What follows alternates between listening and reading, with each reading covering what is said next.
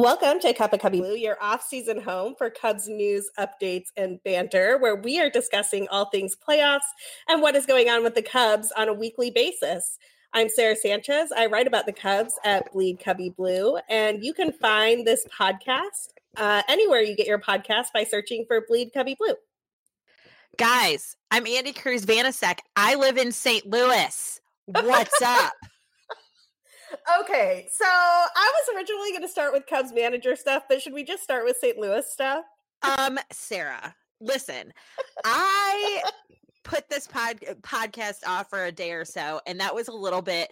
While it was not intentional, it worked out perfectly in our favor. So, yes, we're of course going to talk the demise of St. Louis in the playoffs first. okay, so if you live under a rock, uh, you might have missed that the NLCS is already over because the Washington Nationals swept the St. Louis Cardinals in four games, and I I'm remarkably happy about this for a whole bunch of reasons that I'll get into in a minute. But I, I have a hunch that Andi is just downright ecstatic. Y'all, can you not hear me smiling? Like I even said as I was shutting my bedroom door, I said, "Honey, this is going to be an episode you're not going to want to listen to." And he's like, "I know." so, is Mr. I, Andi okay? he's okay. He is okay. I will say this. He turned the we turned the channel after the first inning. That was done. That was over. Yesterday. It was it so was not was happening. Yes, yeah. it was not happening. So, uh, um, if you weren't watching for any reason, um, the Nationals went up seven nothing over the Cardinals in the first inning. I, look, the Cardinals came back and kind of made it interesting in Game Four. They scored four runs. Yadi hit a solo shot. They actually got the bases loaded a couple of times. I was a little worried that they were going to score some more, but they they really just their offense died. and like if you are a Cubs fan who watched um, the Cubs this season and wondered like what was going on with their offense when they would just have these like all of a sudden stints where they could not hit and score, that is what happened to the Cardinals, except it happened to them in the NLCS. And it turns out that the Cardinals actually had some offensive struggles throughout the year. They were just able to get by on some better pitching and they beat the teams that they needed to beat, which got them to the postseason. Yeah, I mean, let's be honest here. Their pitching was not going to sustain the numbers that it was producing at the end of the season. That was something that they they had some very very good runs with um you know of a rejuvenated Adam Wainwright who looked like he was about 15 years younger than what he actually is um I would love to find his fountain of youth, by the way, because he was a boss. I'm going to give him credit. He was a boss for being 38 years old. He was holding his own. And Flaherty was just, you know, untouchable basically from July on.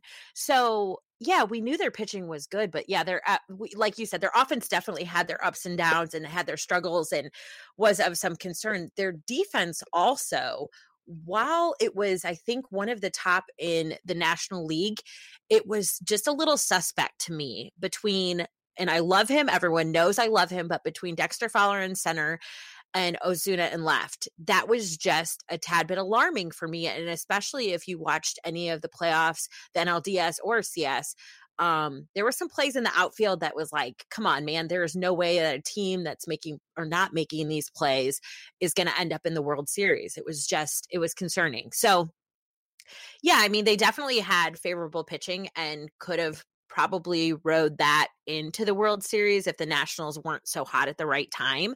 But I don't think it would have gotten them very far, to be quite honest.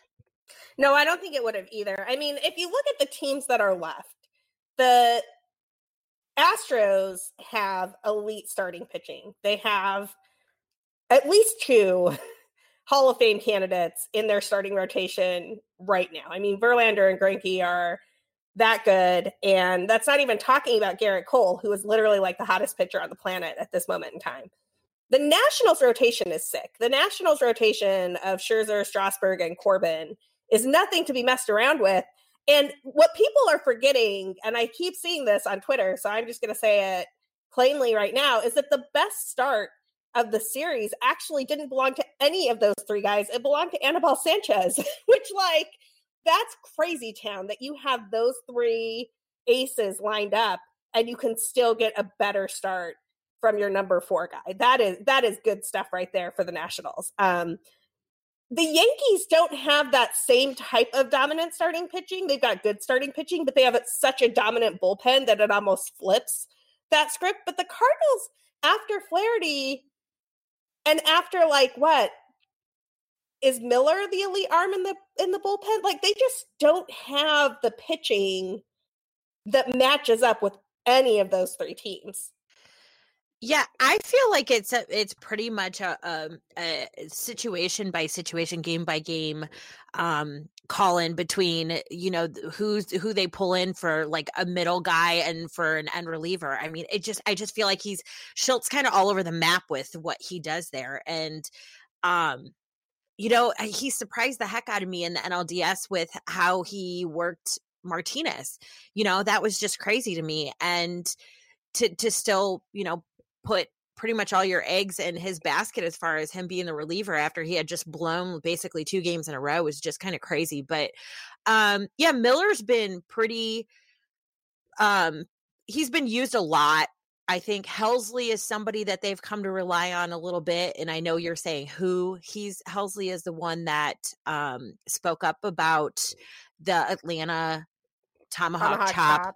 Yeah. And um he was the one that spoke up and uh he he is of native indian descent so that was an issue for him which it should be an issue for all of us but um he did speak up and and that was you know confronted but yeah and um props to him for that by the way like i was really glad to see him do that i was i don't I'm not going to pretend that what the Braves tried to do was anywhere near adequate enough. It was not. Like their response was to not provide foam tomahawks to their fans for one game. They still played the song. And, and no, my favorite was they're like, we're we're going to instruct them not to do it when Helsley is on the mound, and I'm like, that's that's not really how this works. If you're yeah. doing something that's problematic, you don't stop doing it when the guy who cares is in the room. Right. that is right. the opposite of how you fix a problem. Like, do um, they think that he's gonna be like in like a phone booth or something out in the in the bullpen when it's happening when he's God. not actually on the mound? Like, you know, like a, a a soundproof room or something. Like he's still, you know, on the field. Like he can still hear what's going on around right. him. Like it's just ridiculous. And they still played the song as much as they normally do. To me, it was just it was totally looked over. And yeah, they said it to to make people happy and make people talk about it. And then it just I just don't feel like it really anything different happened. No, I agree with that. I, I do want to go back to what you were saying though, because eh, look, props to Helsley. He's been good. I consider him a strong arm. The Cardinals are lucky to have him, but I just I don't think that Helsley and Miller and whatever is going on with Carlos Martinez in the closer role is close to what the Yankees are pulling out there in the late innings with Zach Britton and Aroldis Chapman and Sean Green. I, it's just not. it's no, so no. The, what I what I what I was trying to get at there, and I and I do think it's important. And frankly, like I think this is something that unless the Cubs were on a super hot streak, would have gotten to them too. It would have gotten to the Brewers too. No team in the Central this year was consistently elite at both offense and pitching. like oh, they yeah. had moments where they could kind of pull it off or where things were looking better, but none of them had those moments like gel all at the same time. And frankly, the Nationals didn't either, but the Nationals look like they're getting their moment of everything coming together at exactly the right time. And I always thought that whoever won the NLCS was going to be the team that could have a sustained run at the right time and it just it looks like the answer was baby shark. If you had baby shark in the poll for like what was going to jumpstart a team to get super hot at the right time you win. That's crazy to me. That's just it's just crazy to me but i'm so happy for davey martinez and that whole team. I mean if you got to watch any of the end of that game um, you know, one thing I did want to mention, I'm kind of backtracking a little bit and I apologize, but I'm kind of all over the place with my thoughts on this. Um, I think one thing that came into play that is being um, overlooked quite a bit is the use of Flaherty in that lopsided game. Totally. Game five. Um, and I think he's not a pitcher. I mean, while he is um somebody that people consider a workhorse and he's very nose to the grind, like willing to put in as many pitches as he needs to and just work, work, work. He's also not he's not been somebody that's been used that much throughout the season. Yeah. So, so for those ha- of you who maybe um, weren't watching the end of the NLDS, Andi is talking about Flaherty throwing 115 pitches after the Cardinals had a 13 to nothing lead against the Braves in Game Five of the NLDS. And Shildt, after the game, was asked about this and was asked uh, if he would do that, if he did that on purpose, if he thought he left Flaherty in too long. And he defended that move. He said it was exactly what he planned to do. That was where he saw Flaherty pitching and he didn't want to change it at all. I thought that was ridiculous. I, I don't remember what exactly I said on Twitter, but I definitely tweeted something like, "What is what is Flaherty still doing in this game?" and uh, yeah. I was not alone. And that apparently, was, yeah, Andi agrees. no, that was so. Listen, if I'm walking out of the first inning with a 10 run lead, I'm giving Flaherty like a 75 pitch count, maybe not even totally. that, maybe three innings or 75 pitches, whatever comes first. Let's get him out of there, get him rested so he's ready to go in the next round. I I think that whoever you're going to pull out of that bullpen or whoever comes in as a middle reliever or you know, I mean, however you need to use your pitching staff, Flaherty is your ace that's your top dog. That's the guy that's going to get you where you are trying to go. So if you're wasting him on a lead like that, to me, it's just nonsense. I mean, that just seemed like such an obvious move. And to blow that, I mean, if I'm a Cardinals fan, I'm questioning that for for the long haul because that that was that was ridiculous. And I mean, you know, Flaherty's a competitor, so he probably you know wanted to be out there more than anything but you got to think long term if you're trying to make it anywhere substantial in the playoffs you know? So i was really kind of let down by that and i thought that was a bad move on his part. I thought it was a terrible move. Um i thought I, I was really surprised that they did it I thought that that gave them an opportunity to give him some rest or to like reset a little bit, and they didn't take it. And I was I was shocked by it, frankly. Um, but yeah, I thought that did. Look, Flaherty still looked okay in his start. He just didn't look great, and the Nationals took advantage. Um, and that's all she wrote. The big problem for the Cardinals here was that they they were not hitting. Like Anibal Sanchez had a no hitter uh, into the seventh inning. Max Scherzer had a no hitter into the sixth inning. like you've got to get hits. Their their first two runs in the series were unearned. So if you can't score and you're not hitting, you have a problem. Um okay, can I can I bring something else up that has kind of been bothering me because this has been brought up in a couple different threads and I'm sure that you've seen it. I don't know if you've commented on it because it gets exhausting talking to the BFIB.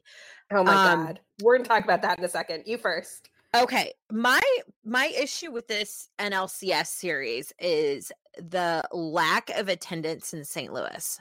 Not only on a Friday evening where tickets are literally $6. I'm going to put this in perspective for you folks. The middle of this season, okay, not even the middle of season, September when the kids are in school, it's the middle of the week, a Wednesday. I couldn't take my family of 5 to a Wednesday night Cubs Cardinals game at Busch Stadium for less than $175 on Friday night, the NLCS, the second round of playoffs that your precious St. Louis Cardinals are in, you can get tickets, seated tickets in the lower 300s for $6. That's a problem. That's a problem. So, okay, and I'm thinking it's cold, it's rainy, fine. Okay, I'm, I'm gonna I'm gonna give you a pass on this one, even though I'm about to tell you where I'm coming from on this. Saturday, you look at it to begin with tickets are 40 $30 still extremely cheap for nlcs game on a saturday afternoon where it's gorgeous game time again $13 lower 300s which are actually really good seats let me let me put this in, in uh, in perspective why i'm so angry about this like i don't know if you can hear it or not but i really get worked up about this when the Cubs were playing the Dodgers in the NLCS in 2016, my husband and I, my husband who is not a Cubs fan, and I drove up to Chicago, stayed with a friend. All the while, imagine how much this costs. stayed with a friend for the weekend and met friends from Madison and Milwaukee, went and partied on the streets of Wrigleyville to watch the game with thousands of our friends in the streets because we could not get our hands on tickets because they were outrageously expensive. But rather than stay at home where it's freezing in Chicago in October, obviously, um, at night, we chose to drive up there. We got childcare for our children, spent money to drive up there, spent money on the whole deal, and still couldn't afford to get a ticket to the game, but chose to watch the game in the streets outside of Wrigley. Now, why in the heck can I buy tickets to Busch Stadium where the Cardinals are in the NLCS? But a couple years back, Cubs, I couldn't even couldn't even dream of getting a standing room only ticket for you know what it would cost to take my family five to two games in the NLCS here in St. Louis. Like it's Girl, just crazy to me. It's crazy. It's, and all this talk about well we're spoiled and we're waiting till the next round and you know people just you know they don't get as excited anymore that is a shame that is a darn shame and it makes me sad for people that think that way because and I, and I question your fandom. I really do. I question it because I don't care if I live four hours from from here. If I can get a ticket for thirteen dollars to go to an NLCS game eh, on a Saturday, I'm coming. I don't care what time I have to leave. I don't care where I have to sleep. I'm going to the game. Like this is crazy to me. I can, can attest. Andi will be at any good baseball game anytime. All you have to do is like give her a reason to show up. Um, I so look, I made the mistake. I don't think it was a mistake. I did it on purpose, and I would do it again. Of posting a screenshot of the StubHub prices 30 minutes before the Saturday NLCS game on Twitter when you could get and I I don't know the seating map at Busch very well, but you could get in the door standing room only for nine dollars before fees, and you could get a seat for ten dollars in the four hundreds. I have no idea where that is. Um, and I was like, I, I was shocked. Like, I can't get those prices for a random Thursday night, like in May. I maybe in April if it was like freezing rain outside. I think that the tickets at Wrigley go down to like six dollars sometimes. it's like people trying to play the it's going to get rained out and it'll turn into a game in July game or something, right? But like I I was shocked. Um and I posted that mostly because I thought that the people who follow me who are Cubs fans would find it amusing. Um and what I wound up with instead was really interesting. So like the first day this was up was a whole bunch of Cubs fans who found it really amusing and just like general baseball fans were like what is going on in St. Louis? Why are you not at this game? Right? it's like 60 degrees and sunny. It looked gorgeous on Saturday. Um, the what I got the next couple of days were just hordes for for multiple days after the thing was posted when the series was still going on in DC. Just hordes of Cardinals fans coming at me with like some of the most despicable things that I've ever had said to me in my entire life. My mute got button got a heck of a workout. I grew up in a coal mining town in rural Utah in a neighborhood of boys. And I heard things on that post that I've never heard in my entire life. So congratulations on your foul mouthedness, best fans in baseball. Keep it classy, St. Louis. Wow. Like I was kind of shocked. Um, but really they all like most of the comments boiled down to one of the following 11 rings congrats i hope they keep you warm at night why do you think tickets should be in should be out of reach of the average family? You clearly do not understand how secondary markets work or how ticket prices are set. Oh my gosh. And so great. I was just what was the other one? Oh, and like what you were saying the whole like we've been there and we're waiting i don't even it doesn't even matter like i was just like look none of this is the point. The point is that there are very few teams remaining in the playoffs. There are four teams left out of all of the fan bases in the country. And every other fan base would be at that ballpark, maybe not at face value for the tickets, because admittedly, like postseason tickets are super expensive. I bought them um, through lottery systems before. For reference, I bought um, two ALCS tickets in Boston in 2011. Uh, 2011 yeah, 2011. Um 11 or 13. I don't know. the year that the year that they played the Tigers. So um I bought two tickets. Each ticket was $250 face value. They were in right field, um, up quite a bit behind Pesky's pole. Do I know that those would sell for 250 on the secondary market? I, I suspect that they would in Boston. If they sold for like 180 or something, would I be shocked? Not particularly if people were spending like $30 on those seats 30 minutes before the game, yeah, I'd be kind of shocked by that because that's not a thing that would ever happen in Boston. It's not a thing that would ever happen in Chicago. For reference, after like Cardinals fans came at me for multiple days, I started looking at the other games that were out there to see if they were similar. 30 minutes before the game in Houston, you could get in the door for $50 plus fees, which admittedly is not face value, but also is not $10. 30 minutes before the game in New York, $109 standing room only. So they're still showing up for the Yankees in New York, and they've got 27 rings. So I'm not really sure why they're not tired of all of this series business, St. Louis. Oh, and the Nationals, if you wanted to get in uh, to game three, so not the clinching game, so game three, was going to cost you $75 before fees just to get in the door in DC. And DC is not a baseball town. They have lost teams twice, not once, twice. uh, you do not get to act like you are the most sanctimonious and ridiculous fan base in the universe if you cannot fill your stadium for the NLCS. Well, I need to say a couple things real quick because um it to me at the point when they started coming at you was the point when they were down 0-2 oh, or yeah. maybe even 0-3. So it got of worse, course, it got worse the worse the Cardinals did. Yes, and I will say in person, I live in St. Louis. I know everybody knows that. I live in St. Louis.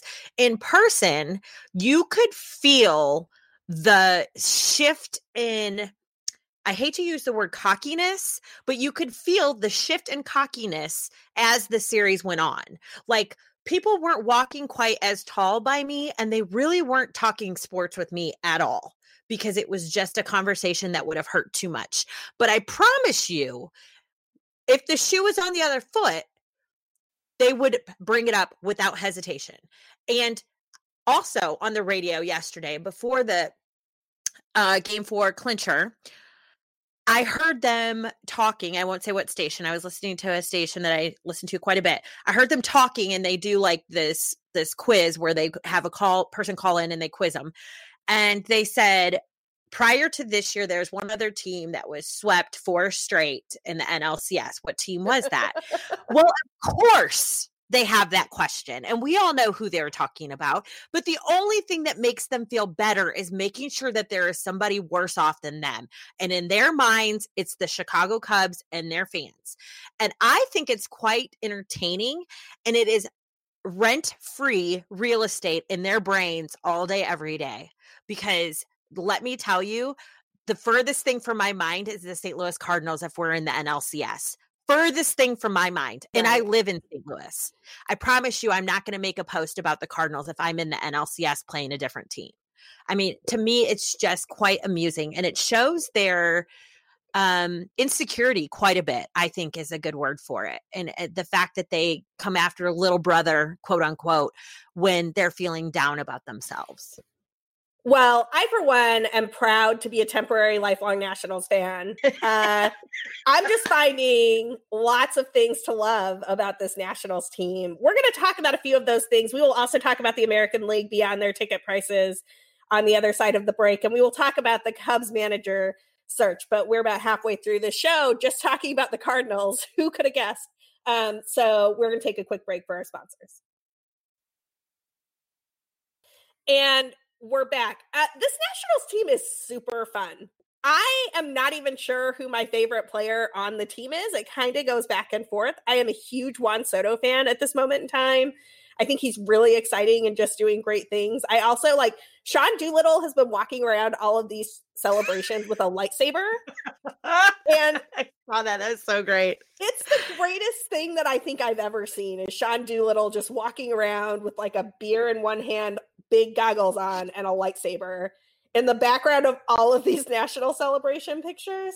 Um, Sean Doolittle is also just like a force for good in the world generally. If you follow his Twitter, like he's always trying to make sure that the animals are okay and trying to make sure that unions are supported and just supporting independent bookstores and just generally doing great stuff. Um, yeah, I'm I'm digging this Nationals team. What about you, Andi? So I have this overwhelming need to go to Walgreens like all the time lately. like I have not been to Walgreens so many times in like 5 days and I don't know how long. Like it's crazy. But that logo really works. I've not forgotten a thing either. Um I love this team. I think it is fantastic you know, their competitors, they have an amazing rotation. They've had a good rotation for a few years now that just couldn't seem to pull it all together. And I am so happy for Davey Martinez that he gets to be at the helm of this when it's all going down. Um, I'm happy for people like Matt Adams. I know that is such a it's such a random thing to say, but I met him a long time ago. He's a very, very nice kid. Um, you know, has done a lot of work on himself and improving himself and getting himself to a spot where he can contribute to a team that wins. And, you know, here he is on the other side of the diamond looking into a Cardinals dugout that he was once a part of and now finding himself being successful. Another thing that I think is so overlooked that I, have seen a couple people mention it is how ironic is it now that the first season without Bryce Harper, this team is now going on to the World Series? Like to uh me, that's just crazy.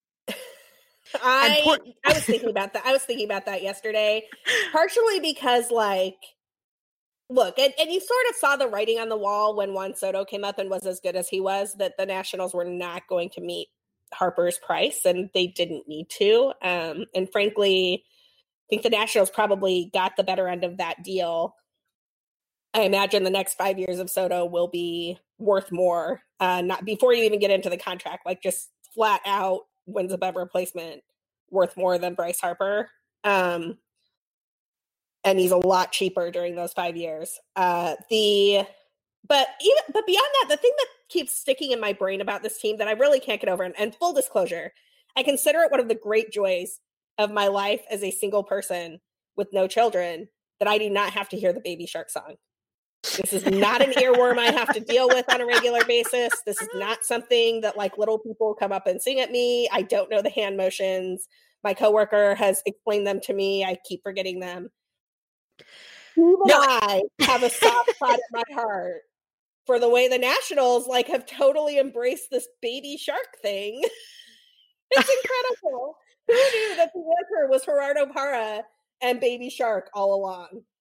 Uh, yeah, I listen. I my my kids are not young enough to, you know, there was a point when it was funny and it was funny more so just because, you know, my husband and I were annoyed by it, but it was never something that they were truly into or that, you know, stuck around the house very long. Thank God.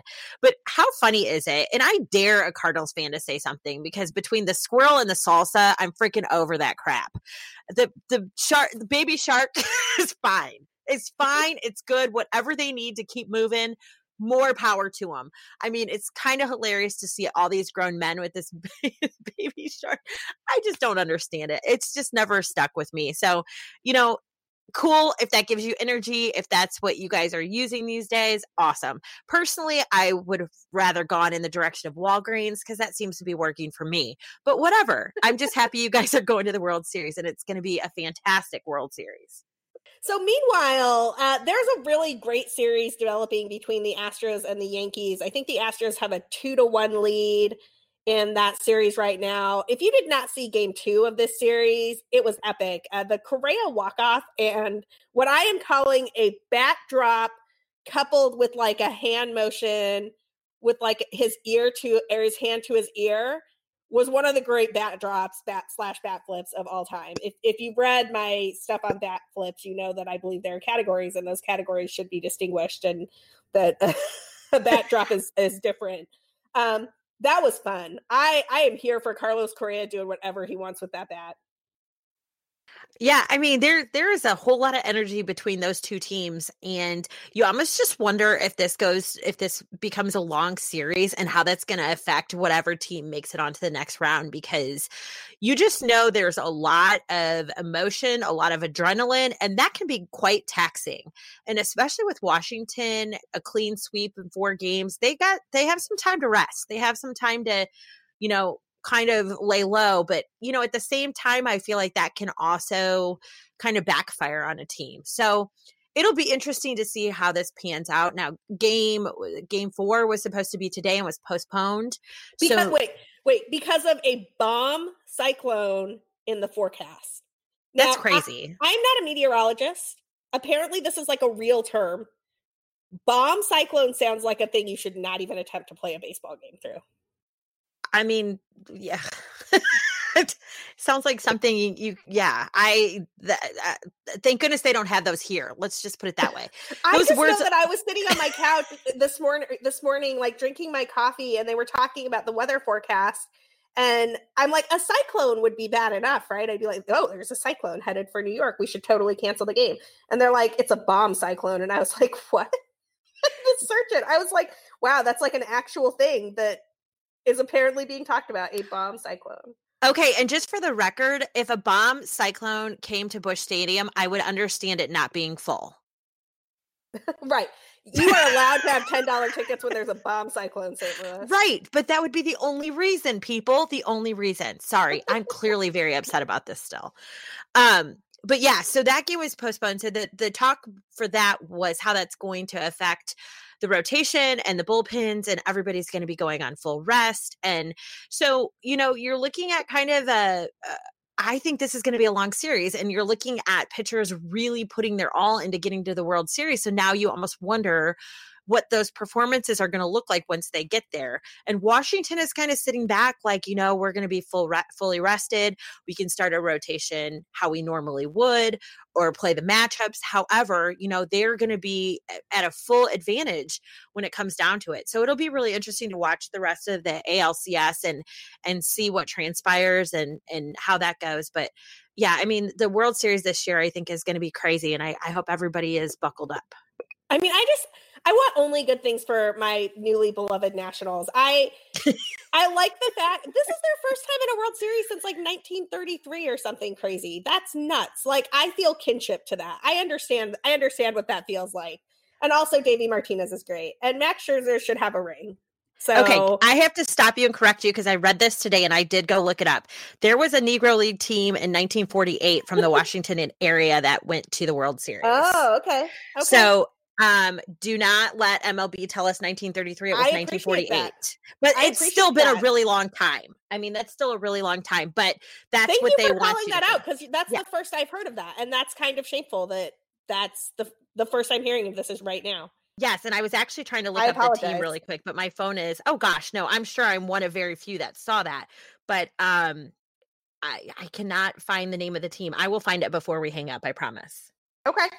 Um so let's we've we've got a few minutes left here. We've got about 10 minutes left. Uh let's talk Cubs manager updates. So if you missed it, Joe Maddon has signed a 3-year deal with the Angels. He is headed back to Anaheim and this is a good fit for Joe. I was a little surprised because it sounds like I mean, that's a team that's going through a lot right now with the Tyler Skaggs investigation. It sounds like there is an opioid problem that extends to multiple players, from the front office, which I sort of thought that might make Joe a little hesitant um, to take that particular job. It doesn't seem to have done that. He they announced the deal today. It's it's a lovely returning home story in the sense that that's where Joe Maddon was a bench coach and for all those years. Um, what do you think of Joe Maddon as the manager of the Angels? I think that they um, got that right because they're definitely going to be um in a spot where the media is going to have their eyes on them for a little while um, with this whole investigation and how that's how it's handled internally and by the by major league and and everything else. And i think joe is somebody that you really um i mean it's so unfortunate but he he you know handled some issues that w- the cubs had in their offseason. He didn't do the best job. He could have done better but he also tends to make you feel a little bit better about things when you walk away even if he's not saying it the right way if that makes sense. Like he has a very comforting um intelligent way of of saying things that make you kind of feel warm and fuzzy. So I think that was a smart move in that sense. As far as what he's going to do for that team, I think everyone knows. I mean, Joe is a winner. He is a competitor. He is somebody that brings a very unique flair to wherever he goes and whatever he does. And he's it's going to be no different with the Angels. And you know, I've I've read some tweets. I read a tweet from his daughter today. I know they're very excited to have him back in the area and have him back out there. Um, on more of a permanent basis. So, you know, it, it it made sense for both sides and it was something that I feel like was very inevitable. And I'm happy for him and I wish him much success. We don't play the Angels I believe until 2022 now or yeah. Uh, we yeah, we don't play them next year for sure. Um somebody on one of our friends on Twitter who I'm blanking on, I apologize, I can't give you credit. Uh, was talking about how if you want to go see Joe next year, you got to go to watch the White Sox. Um, uh, which well, incidentally I do every time the Angels come into town anyway, because I want to be able to say I saw Mike, Mike Trout play in his prime. So they we will play them in spring training. I do know that. We do play them in March. Um twice in in March. I think once at the very beginning and then once right before the regular season. So um there is that if you're a spring training person. I unfortunately am not going to be a spring training person next year. But um I, you know, I, I just, I wish him nothing but the best. And that was a very good move for them and very smart. And I will definitely have an eye on the Angels next year. Yeah. So that's a three year deal, somewhere between 12 and 15 million dollars total, which seems about right. Um, and now y'all get to watch what Joe Maddon will do with Shohei Ohtani on his roster. So that's going to be fun to see. Uh, um, okay. Couple- Can I? I, I want to jump in real quick before I lose sight of this. Yeah. okay. So the 1948 Negro World Series was between the Washington Homestead Grays and the Birmingham Black Barons. So, awesome. yeah, there you go. That's awesome. Uh, thank you. Thank you. I'm glad that I'm glad to be corrected on that. Yeah, the- I, I thought it was pretty cool when I read it and I made sure I looked it up. I just couldn't remember their name. So there you go. Good stuff.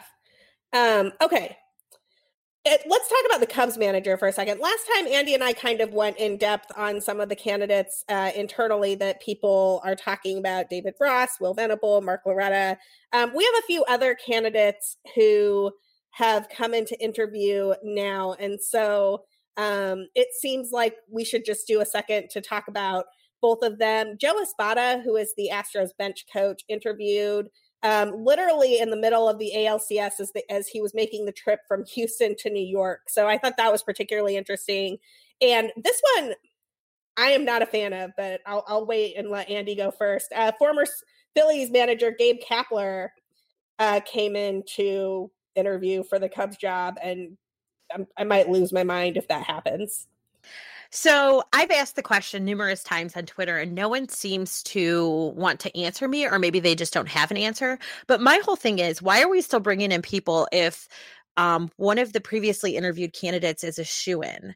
And I understand you have to do your due diligence. I get all that. But why add candidates if you have somebody that you're so sure of?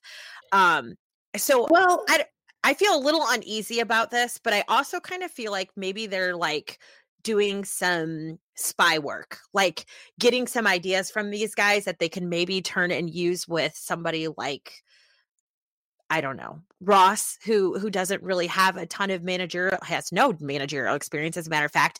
So maybe they're taking bits and pieces from all these different managers that they're interviewing. I don't know. I'm just I'm kind of I'm kind of confused. If you have some insight on this, I I would love to hear it.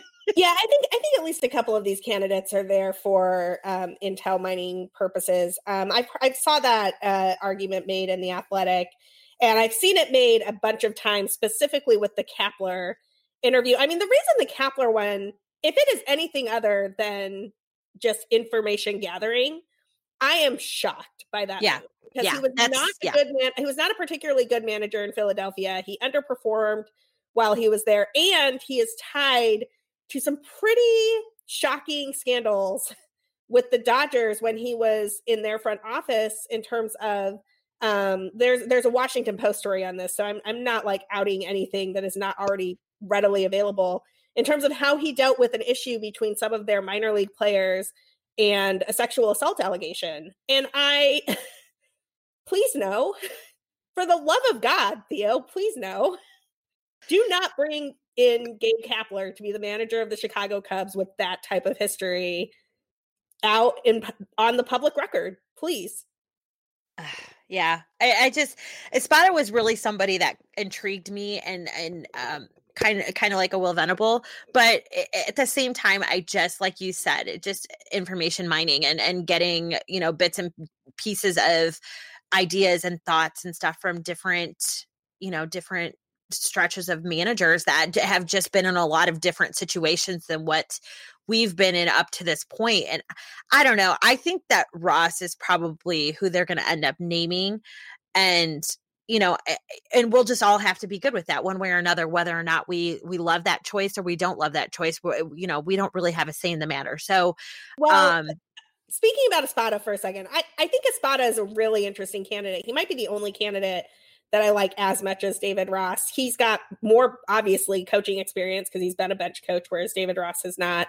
Um, it's not that far out of left field. That's what the Red Sox did hiring Cora um, when he was the bench coach for the Astros. So you figure he's managed in some big spots, he's seen some big games, those types of things. That's an intriguing idea to me.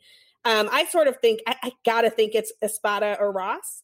Uh, Ross has not interviewed for other managerial jobs to my knowledge. So that I think is kind of interesting. It's sort of like Cubs or bust there.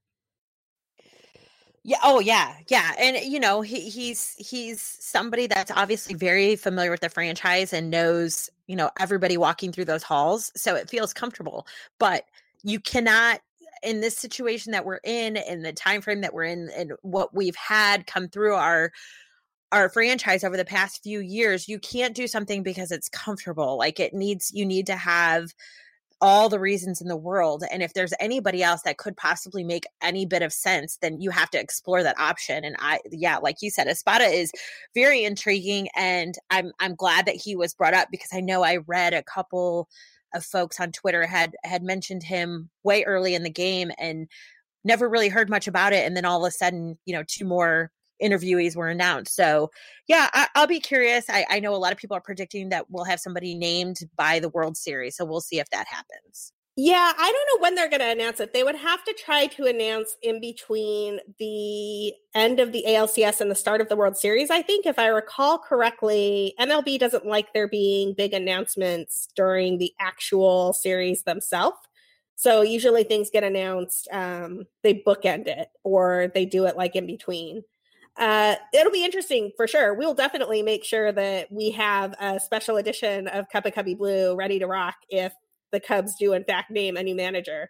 Um, speaking of other places and special editions that you might be able to hear us, uh, Andi and I are both going to join our friends at Tiger Sports Radio Detroit tomorrow, and we'll make sure to post that on the Twitter account when that goes live. And Andi, you have something else coming up. What's that? Yeah, so I was invited on Chicago Sports Talk, Sean and Maya in the morning, which is a streamable um i guess like radio show it's streamable on logic music app or on facebook. You can find them on the uh, sean and maya and sean and maya show. So they are going to um, just spend a couple minutes with me friday morning talking about chicago sports all the stuff going on with the cubs um and just kind of wherever that leads. So that is a live stream. So um it's it's it's going to be all kinds of raw Andi on Friday morning. So um, that happens about nine thirty in the morning, and like I said, they stream everything through Facebook. You can log on or go follow their page now, so you're alerted. But I will be talking with Sean and Maya on Friday morning.